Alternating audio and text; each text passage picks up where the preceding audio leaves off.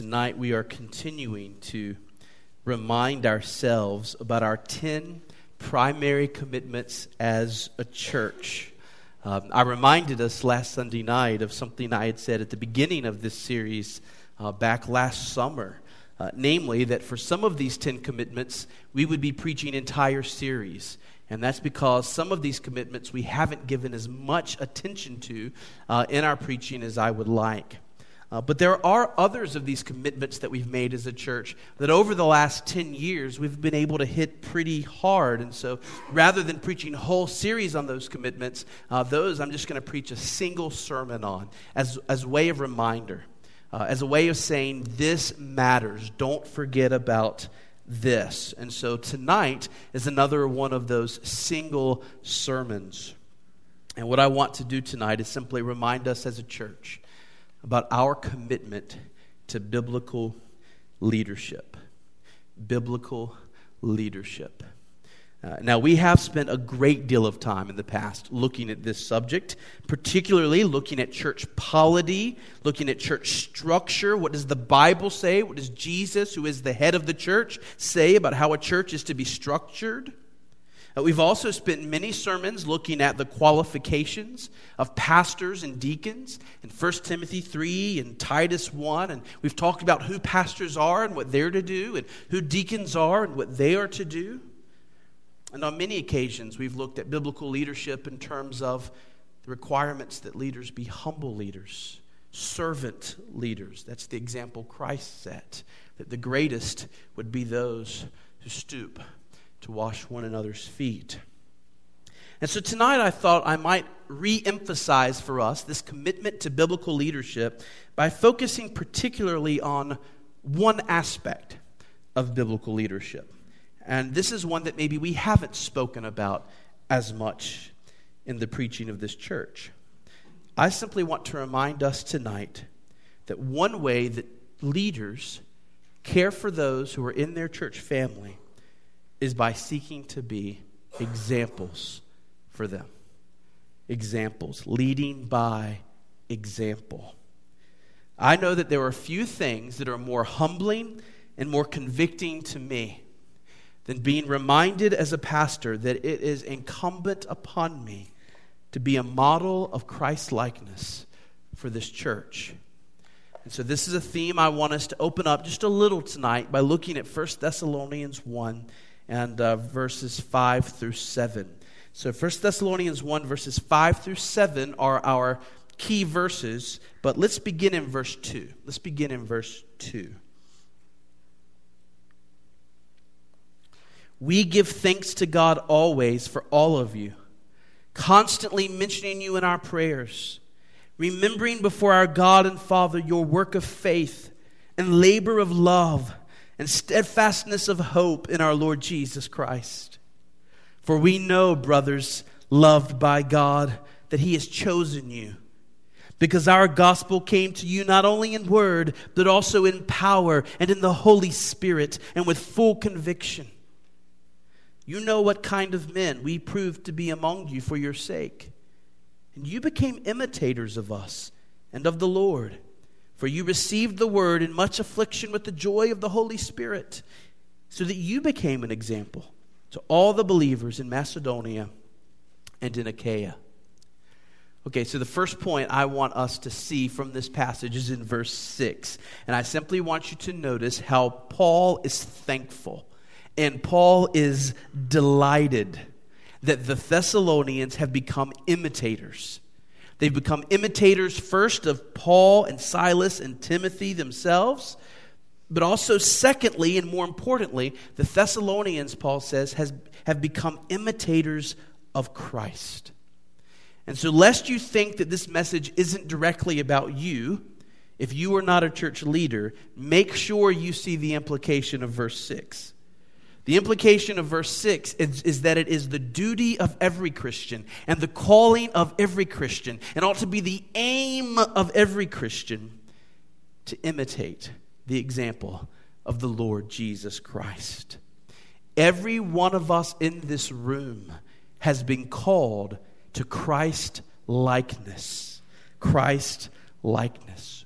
So, what do I mean when I say that we should strive to be imitators of Christ? Do I mean that we should all buy plane tickets to Palestine? And that we need to go and reenact the scenes of Jesus' life and wear clothes like he wore and repeat things that he said? And, and no, of course not. That's, that's ridiculous. Although there are many other religions in which very similar things to that happen. So, for example, every year, approximately 3 million Muslims make a trip to the city of Mecca. And on that trip, they are imitating the Prophet Muhammad's trip to that place with his followers in 632 AD. Uh, this pilgrimage to Mecca, called the Hajj, is the fifth pillar of Islam. And it is a requirement that every Muslim must accomplish this trip in his lifetime if he can afford it. So when Paul speaks of imitating the Lord Jesus Christ, that is not the kind of thing he has in mind. He does not have in mind us actually going to Palestine, imitating scenes from the life of Christ. That's, that's not what he's talking about. Nor does Paul mean that we should imitate things about Christ's person and work that are unique to Christ as the Son of God. Jesus is divine. You and I are not. We should not walk around claiming to be able to forgive sins. We should not walk around claiming to be Lord. We should not act as if the Holy Spirit does our bidding or, or as if the scriptures contain our words. No, to the King of ages, immortal, invisible, the God only wise, be honor and glory forever and ever. 1 Timothy 1:17. We should not seek to take for ourselves what is not rightfully ours. There are some things that are true about Christ that will forever only be true about Christ to his glory. Amen. But the scriptures are very clear that there are many ways in which we ought to imitate Christ. Uh, the word used in verse 6 is the word mimetes. Mimetes, right? From which we get our word mimic. So imitate is the translation, of mimetes, mimic. There is a way in which Christians are to mimic the Lord Jesus Christ. And what is it about our Lord Jesus Christ that we are to mimic? It is, of course, his godly character. All of those moral qualities that describe our bridegroom, that describe the captain of our salvation, that describe the apple of our eye, Jesus Christ, all of those moral qualities that make him the fairest of 10,000, we want to pursue for ourselves. His love, his patience, his faithfulness, his justice, his kindness, his boldness, his humility, his courage all of these things describe Christ, and all of these are traits that ought to be being developed in us by the Holy Spirit as we look to Jesus as our model. The scriptures teach us to behold the holy character of Christ, to wonder and to love the holy character of Christ, and then to imitate the holy character of Christ. Um, I've used the example many, many times before of how we imitate those things we, we love. And the, the example I love to use is when I was six years old, I loved my Superman pajamas. And I have home videotape of, of me standing on the steps with my Superman pajamas and my little red cape and, and jumping off. And, and, and what was that about? That was me imitating someone that I loved and wanted to be like. Well, as Christians, we have one person that is the apple of our eye, that we love more than anything or anyone in this world, and that is Christ. And we are happy to do everything we can to put on Jesus' pajamas and be as close to him as we can be as far as imitating his character and imitating his godliness. Um, take, for example, his humility and his serving spirit. This is what characterized our Lord Jesus while he was on the earth. And he specifically instructed his disciples to imitate him in this. And so on the last night of, I'm sorry, on the night of their last meal together, right, the Last Supper, we see Jesus kneeling down before each of the disciples. And he washes each of their feet, taking the place of a servant. And then he says, If I, your Lord and teacher, have washed your feet, you also ought to wash one another's feet. For I have given you an example that you also should do just as I have done to you. John 13, 14, and 15. Uh, Paul echoes this in Philippians 2, reminding us that Jesus is our ultimate example of humility. A very famous passage, Philippians 2, beginning in verse 5. Have this mind among yourselves, which is yours in Christ Jesus, who, though he was in the form of God, did not count equality with God a thing to be grasped, a thing to be held on tightly to, but made himself nothing, taking the form of a servant. So, so, so Paul says, Be humble, and he says, Here's how look to and remember the example of your Savior. Christ is our example of how to endure in faithfulness even when we are suffering unjustly. Peter says, What credit is it if when you sin and are beaten for it, you endure? But when you do good and suffer for it, and if you endure, this is a gracious thing in the sight of God. For to this you have been called, because Christ also suffered for you, leaving you an example so that you might follow in his steps. 1 Peter 2 20 and 21. Or again, Christ is our example of how to run our spiritual race. Hebrews 12 1 and 2 says we should run our race looking to Jesus, the founder and perfecter of our faith who for the joy that was set before him endured the cross, despising the shame, and is now seated at the right hand of the Father. And so on and on and on we could go with passages of Scripture that call us to see the example of Christ and to imitate him. Let me give you just one more that you might not have thought of. 1 Timothy 1.15, uh, Paul says that he is the foremost of all sinners. Paul says, I am the chief of sinners. So, why did Jesus choose to save Paul? Why did Jesus choose to save the chief of sinners? Well, listen to Paul's explanation in 1 Timothy 1:16. He says, "I received mercy for this reason, that in me as the foremost, Jesus Christ might display his perfect patience as an example to those who were to believe in him for eternal life.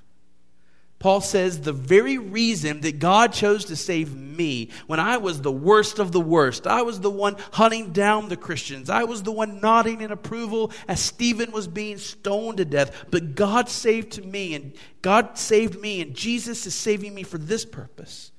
So that through Jesus' relationship with me, Jesus' people can learn what it is to be patient and to endure with others. So I assume I've made my case to you that the scriptures teach us to imitate the godly character of the Lord Jesus Christ. Now, certainly, this is something that all of us who are born again desire. We want to be more holy. We want to be more like the Savior we love. Um, if you're in this room and you don't long for the day when you will be glorified, if you don't long for the day when the battle with sin will be over and you will be spotless and blameless with pure thoughts and pure intentions and pure attitudes, something's not right. I don't think you can be a Christian and not have those desires for holiness in your soul. But how can we grow in Christ likeness in this life? Certainly, the Word of God must play a central role. Certainly, prayer must play a central role. But in this passage, Paul points us to something else. In this passage that we've just read, 1 Thessalonians chapter 1 verses 5 and 7, the apostle Paul is rejoicing that this fledgling church in Thessalonica is continuing to show great evidences of grace despite the fact that this church is both young and this church is living in the face of terrible persecution. Timothy has just brought to Paul a report about this church. And though there are certainly some issues that Paul wants to address with them, and he's going to address those issues in this letter, Paul is by and large encouraged. And he is using these opening words of his letter to express his thanksgiving to God for the grace that he has heard about in this church.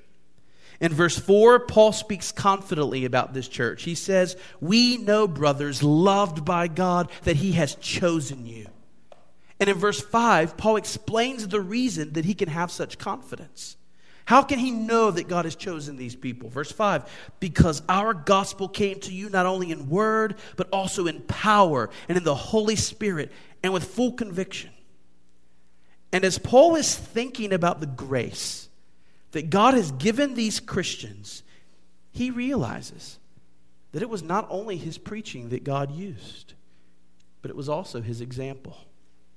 Uh, one of the key evidences that God is really at work in this church, Paul says, is that they have become imitators of the kind of lifestyle that Paul exemplified. And so, beginning in the second half of verse 5, Paul says, You know what kind of men we proved to be among you for your sake, and you became imitators of us and of the Lord. Several things to be said here. Number one, there is a connection between the message and the messenger. There's a connection between the message and the messenger. The example that Paul and Silas and Timothy set before the Thessalonians as they were there preaching the gospel, their example did not undermine their message, their example complemented their message. The kind of lives that Paul and Timothy and Silas lived as they were there in that city for weeks. And hey, they had to stay in people's homes. You ever stayed in somebody else's home for a week? You know, you, you get to see all kinds of things maybe you didn't know about people, right? And Paul says, look, the kind of life that Paul, Silas, and Timothy and I lived before you as you got to know us helped show that our message was true the power of the gospel to transform people into God centered, love driven, joy filled servants of Christ was evident even in the way these men ate their meals and dialogued with folks before bedtime and in the conversations they had. As the Thessalonians were hearing the gospel preached by these men, they were not only being won by the content of their message, but they were also being won by the evidence of the power of the gospel to change lives being displayed in the examples of these men.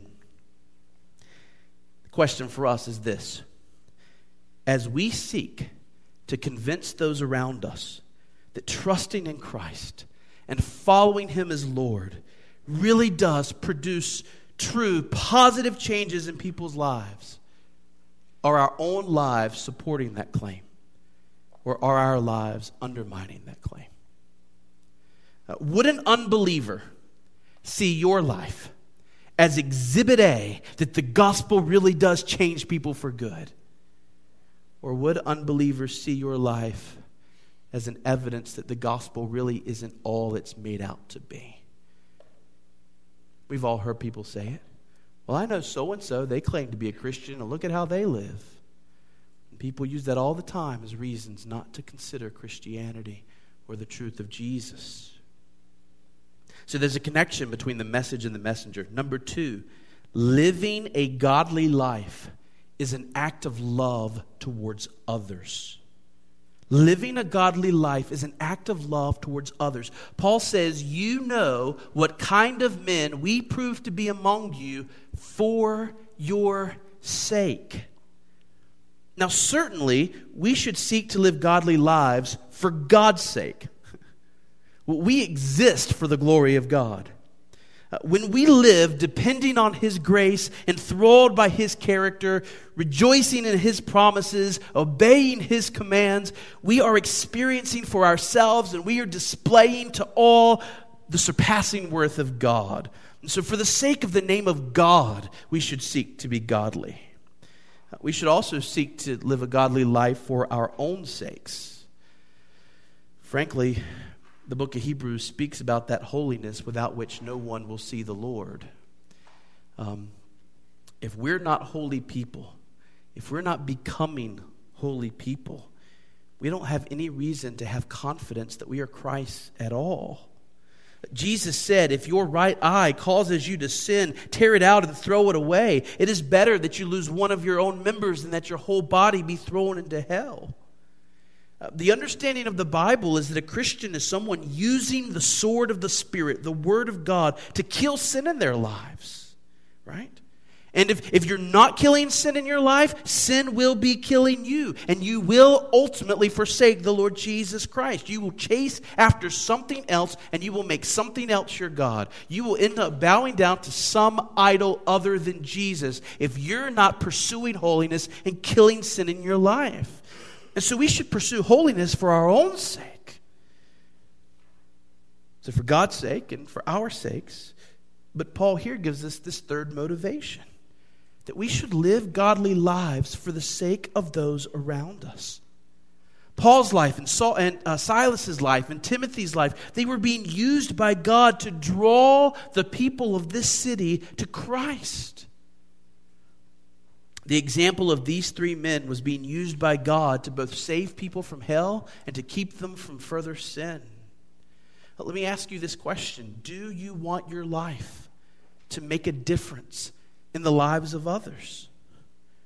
Do you want your life to be a blessing and not a curse to your loved ones and your friends and your coworkers? There is no better way that your life can influence others around you than for your example to be used by God to win people to Christ and to keep them from sin. It is loving to those around you for you to pursue holiness. And conversely, it is unloving for you not to. Your sins do not only affect you. When we sin before our spouses, when we sin before our children, or before our grandchildren, or before our coworkers, or before others, if we do not in their presence confess that sin, renounce that sin, publicly repent of that sin, then we have left the impression on them that our sin is no big deal, and it makes the path of wickedness a little bit easier for them to walk and for them to take.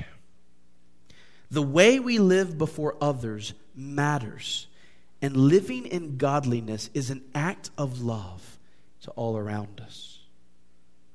Third point imitating Christ likeness is a positive evidence of God's saving work.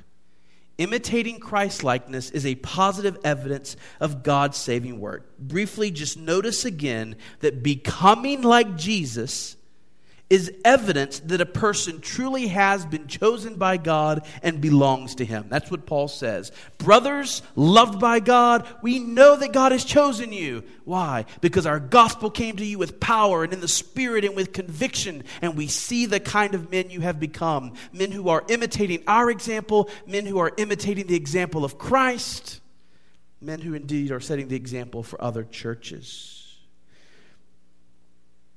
Do you want assurance of your salvation? Do you want to know I am Christ and He is mine? We should pray that Christ would be formed in us, that His character would become our character, that something of His image would begin to be seen in us. If you want to know whether or not a tree is good, you check the fruit. So, also, if you want to know whether or not a person has been made spiritually alive, you check the fruit. Now, all of this brings us to that main truth that I wanted to set before us, namely that church leaders ought to set the example of Christ likeness for those under our care. Uh, Paul, Silas, and Timothy were the very first church leaders in Thessalonica. Uh, in a very real sense, they were the first pastors of this church. They were church planters. And they were preaching the gospel and then they were helping those who responded to the gospel establish a life together in a church community. It was Paul, Silas, and Timothy that laid the foundation for this church. They almost certainly led the first worship services. They were the ones who almost certainly appointed its first indigenous leaders. When we look at Paul and his co laborers in this church, we see that they took very seriously their role as models of godliness. We see this throughout the letters of Paul. 1 Corinthians 4:16 Paul told the church in Corinth, "I urge you then, be imitators of me." Or again, 1 Corinthians 11, 11 verse 1, "Be imitators of me as I am of Christ." Paul wrote to the church in Philippi, Philippians 3:17, "Brothers, join in imitating me and keep your eyes on those who walk according to the example you have in us." In 2 Thessalonians 3, addressing the problem of some in that church who were using the return of Jesus as a reason to be idle and not work. Paul says, You yourselves know how you ought to imitate us, because we were not idle when we were with you. Nor did we eat anyone's bread without paying for it. But with toil and labor we worked night and day that we might not be a burden to any of you. It was not because we do not have that right, but to give you in ourselves an example to imitate. So, in reading these passages, it's very clear Paul took very seriously the importance of Christians having a real life example of Christ likeness to imitate. And he understood that to be a part of his calling and the calling of church leaders. We don't get to walk and talk with Jesus on the earth the way the disciples did. So Paul saw the calling of church leaders to be those who set the example and show the pattern of the way Christians are supposed to live. Uh, when, when people hear those passages that I just read, one common objection is this Isn't that an expression of pride in Paul's life? Hear how cocky he sounds right into these churches. Imitate me, imitate me, imitate me. He must have thought an awful lot of himself to be telling all these Christians to imitate him. What we need to remember is that this is a man who referred to himself with all genuineness as the chief of sinners. Uh, Paul did not hold himself up as an example because he believed that he was somehow sinless or perfect. No, Paul spoke very openly about his own struggles. I do not understand my own actions, for I do not do what I want, but I do the very thing I hate. I know that nothing good dwells in me, that is, in my flesh. I have the desire to do what is right, but not the ability to carry it out. I do not do the good I want, but the evil I do not want is what I keep on doing. Romans 7.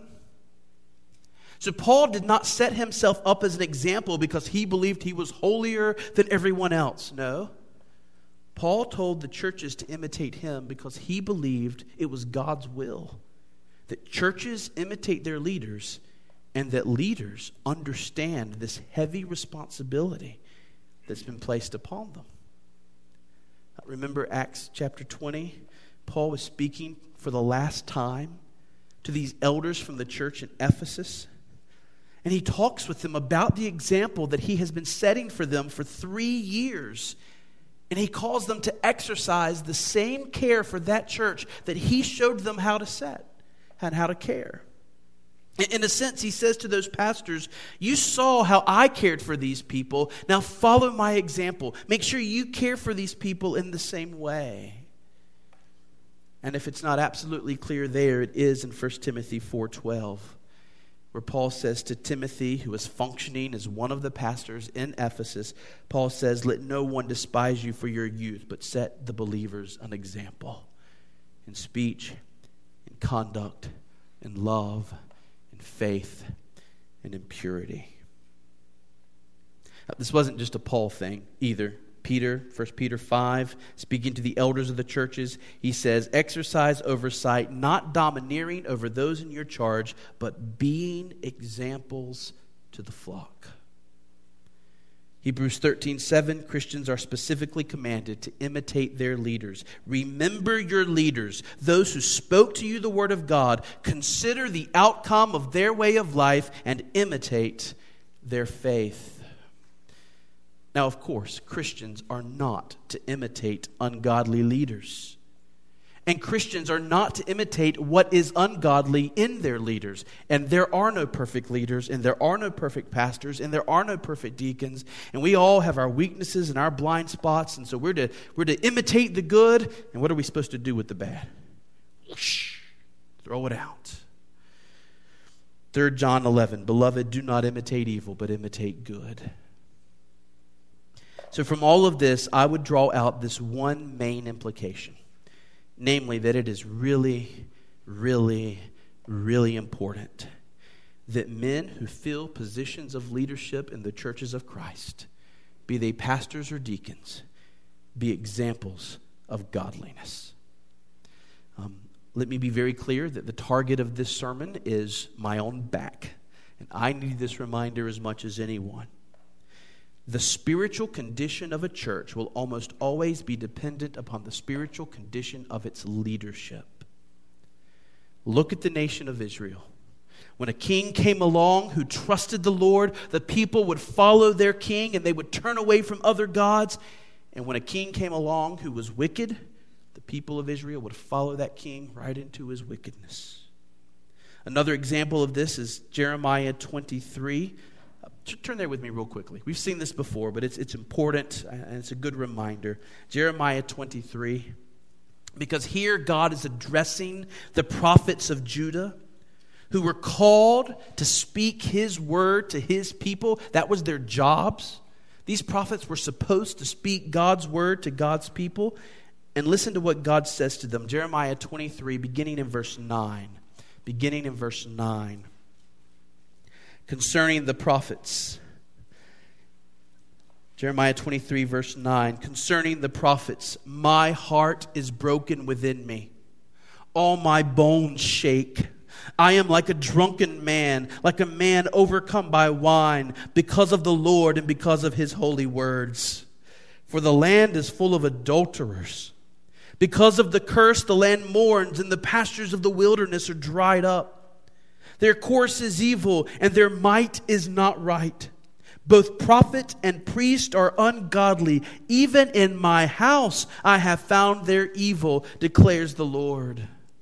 Therefore, their way shall be to them like slippery paths in the darkness, into which they shall be driven and fall. For I will bring disaster upon them in the year of their punishment, declares the Lord. In the prophets of Samaria, I saw an unsavory thing. They prophesied by Baal and led my people Israel astray. But in the prophets of Jerusalem, I have seen a horrible thing. They commit adultery and walk in lies. They strengthen the hands of evildoers so that no one turns from his evil. All of them have become like Sodom to me, and its inhabitants like Gomorrah. Notice that the wickedness of the prophets is said to strengthen the hands of evildoers so that no one turns from his evil. The very thing that prophets are called to do, to call God's people towards righteousness, they're doing the opposite. By their example, God says, by their own adultery, by their own lies, the hands of evildoers are being strengthened, and the people will not turn away. Because the prophets are living immoral lives, they're giving license to the others to do evil. How often in our own day, even this week, another major pastor stepping down because of an adulterous affair. Therefore, thus says the Lord of hosts concerning the prophets Behold, I will feed them with bitter food and give them poisoned water to drink. For from the prophets of Jerusalem, ungodliness has gone out into all the land. It's like a, a, a cup and, and, and food coloring, and you just drop in one drop and then it spreads. God says, From the example of my prophets, wickedness has gone into all the land. What if things had been different? What if these prophets had fulfilled their callings and been faithful to God? What if these leaders had been faithful men, righteous men? Would that have made a difference? God says yes. Look at verse 21 22. Verse 21 I did not send the prophets, yet they ran. I did not speak to them, yet they prophesied. But if they had stayed in my counsel, then they would have proclaimed my words to my people, and they would have turned them from their evil way and from the evil of their deeds. God says, had the prophets been faithful to proclaim the true words of God, the people would have turned from their evil deeds, and the judgment of God would have been avoided. Jerusalem would not have been seized, and disaster would not have come. All I'm showing you from this passage is the utter importance of godly leadership. John MacArthur has written Whatever the leaders are, the people become. Hosea says, Hosea 4 9, like people, like priest. Jesus said, Everyone after he has been fully trained will be like his teacher. Luke 6, verse 40. John MacArthur says, Biblical history demonstrates that people will seldom rise above the spiritual level of their leadership. What's the application? For me, and for Pastor Merle, and for the deacons of our church, this means that we need to regularly examine the example that we are setting for you as a church body. It means that we need to hold one another accountable. It doesn't mean that we need to be perfect. We cannot be in this life. But when we realize that we've set a bad example, we need to immediately and publicly confess and repent of that sin. We need to set an example of godliness, and when we fail, we need to set the example of godly repentance. Second application when the time comes for us to appoint another pastor or another deacon to the leadership of this church, we should do all that we can to ensure that that person is a godly man. We have the qualifications laid out for us in 1 Timothy 3 and Acts 6 and Titus 1. The future of Mount Hermon Missionary Baptist Church and the spiritual condition of the souls in this place will be shaped by the leadership here. And so it is of paramount spiritual importance that we do not play games with the spiritual offices of Christ Church. Third application I would pray that in our church we would have men, and especially lots of boys, who are growing up with the desire to one day have an office in Christ Church. It is a good desire to want to be a pastor if God calls you to that, or to want to be a deacon in a church of Christ. In my estimation, every young man ought to grow up with a desire to have a positive spiritual impact on the lives of others. But we need to make sure that we're teaching all of our young men and boys that the main qualification to be a leader in Christ Church is godly character. Far more important than how much theology you know, though that's important but far more important than how much theology you know. Far more important than how gifted you are and what special talents you have. Far more important than all of that is this question What kind of example are you setting for others?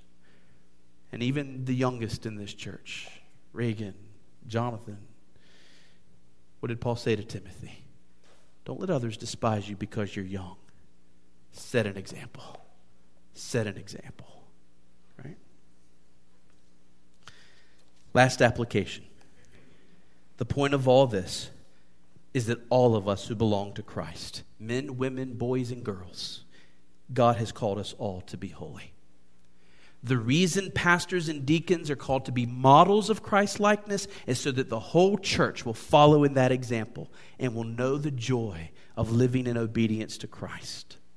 The command for all of us is to imitate church leaders insofar as they are examples to us of godliness. We all need models. We all need examples before us of what holiness looks like in real life. And so let's seek to be that example for others, every one of us, and let's recognize these examples around us and emulate them. Let's do it for God's sake. Let's do it for our sake. Let's do it for the sake of others. Amen?